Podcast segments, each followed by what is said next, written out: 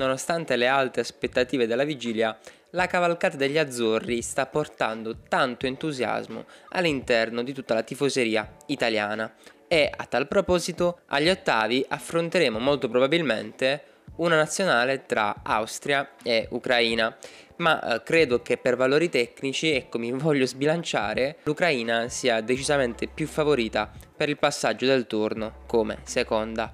Probabilmente voi vedrete l'episodio quando la gara sarà già definitiva, ma eh, mi voglio sbilanciare in questo pronostico sperando sempre che eh, non caschi il mondo e che quindi l'Austria passi come seconda classificata. Fatta questa premessa, la vicenda che ha colpito l'Ucraina alla vigilia ma diciamo che sta colpendo tutt'oggi uh, quella che è la divisa di casa e della trasferta della compagine ucraina è molto particolare e non credo abbia precedenti per quanto riguarda la storia delle competizioni internazionali, direi non solo europee, ma anche mondiali. Detto ciò, l'episodio di oggi tratterà proprio di questo e senza dilungarci troppo, ovviamente, in una discussione geopolitica di cui eh, ovviamente non posso essere del tutto competente.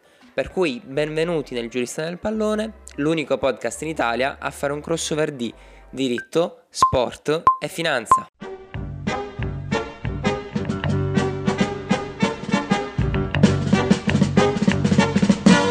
Il giurista nel pallone.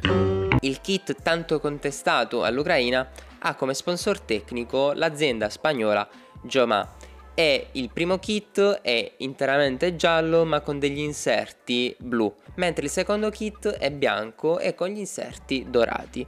Per cui fino a qua non ci sarebbe nulla di strano, anzi tutt'altro.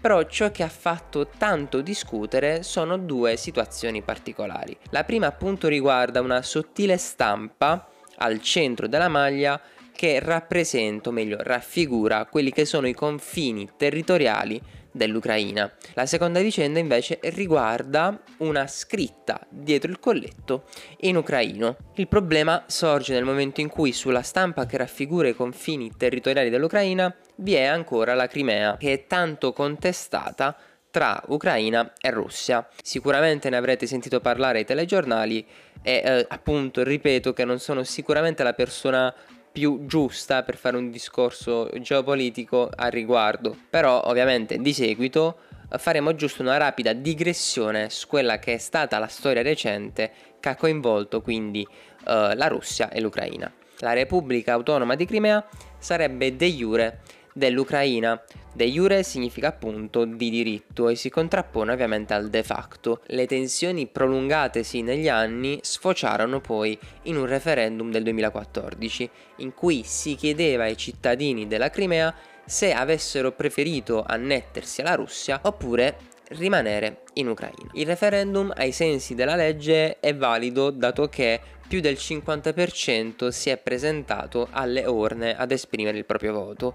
Parliamo di una cifra vicina all'84%, la cui maggioranza ha espresso la preferenza di annettere la Crimea alla Russia. Il problema sorge nel momento in cui Unione Europea, Consiglio dell'Unione Europea, ONU e gli USA dichiarano illegittimo il referendum dato che si ritiene che la popolazione della Crimea sia stata costretta al voto a favore della Russia in seguito a violenza, per cui si ritiene che il voto della popolazione della Crimea sia stato in qualche maniera assoggettato alla violenza dell'esercito russo, che ha spinto affinché la popolazione della Crimea votasse per l'annessione alla Russia. Tutt'oggi vi è incertezza sulla situazione borderline della Crimea, per cui si ritiene che de jure sia ancora dell'Ucraina, ma invece dall'altra parte della medaglia si ritiene che, seguendo il referendum del 2014, la Crimea sia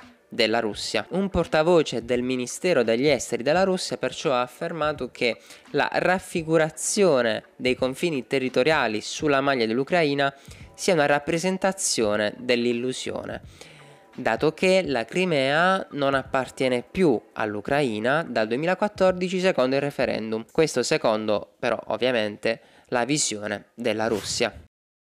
Un altro attacco che parte sempre dalla Russia è la scritta dietro al colletto presente su entrambi i kit dell'Ucraina. La scritta in ucraino viene tradotta come Gloria all'Ucraina, gloria agli eroi. Quello che però in pochi sanno è che questo è uno slogan nazista e perciò ovviamente la Russia ha attaccato l'Ucraina anche in merito a questo. Nel contraddittorio l'Ucraina però si difende affermando che lo slogan è semplicemente uno slogan nazionalista che va al di là della visione nazista che la Russia ha dell'Ucraina. La situazione rimarrà accesa ancora per molto tra Russia e Ucraina. Ciò che più mi preoccupa è il ruolo dell'UEFA che si sarebbe dovuta esprimere sui kit dell'Ucraina già prima che Euro 2020 iniziasse. Tutt'oggi però, quando siamo quasi alla fine della fase a gironi, l'UEFA non si è ancora esposta in merito e probabilmente si esporrà quando l'Ucraina sarà già uscita dalla competizione internazionale.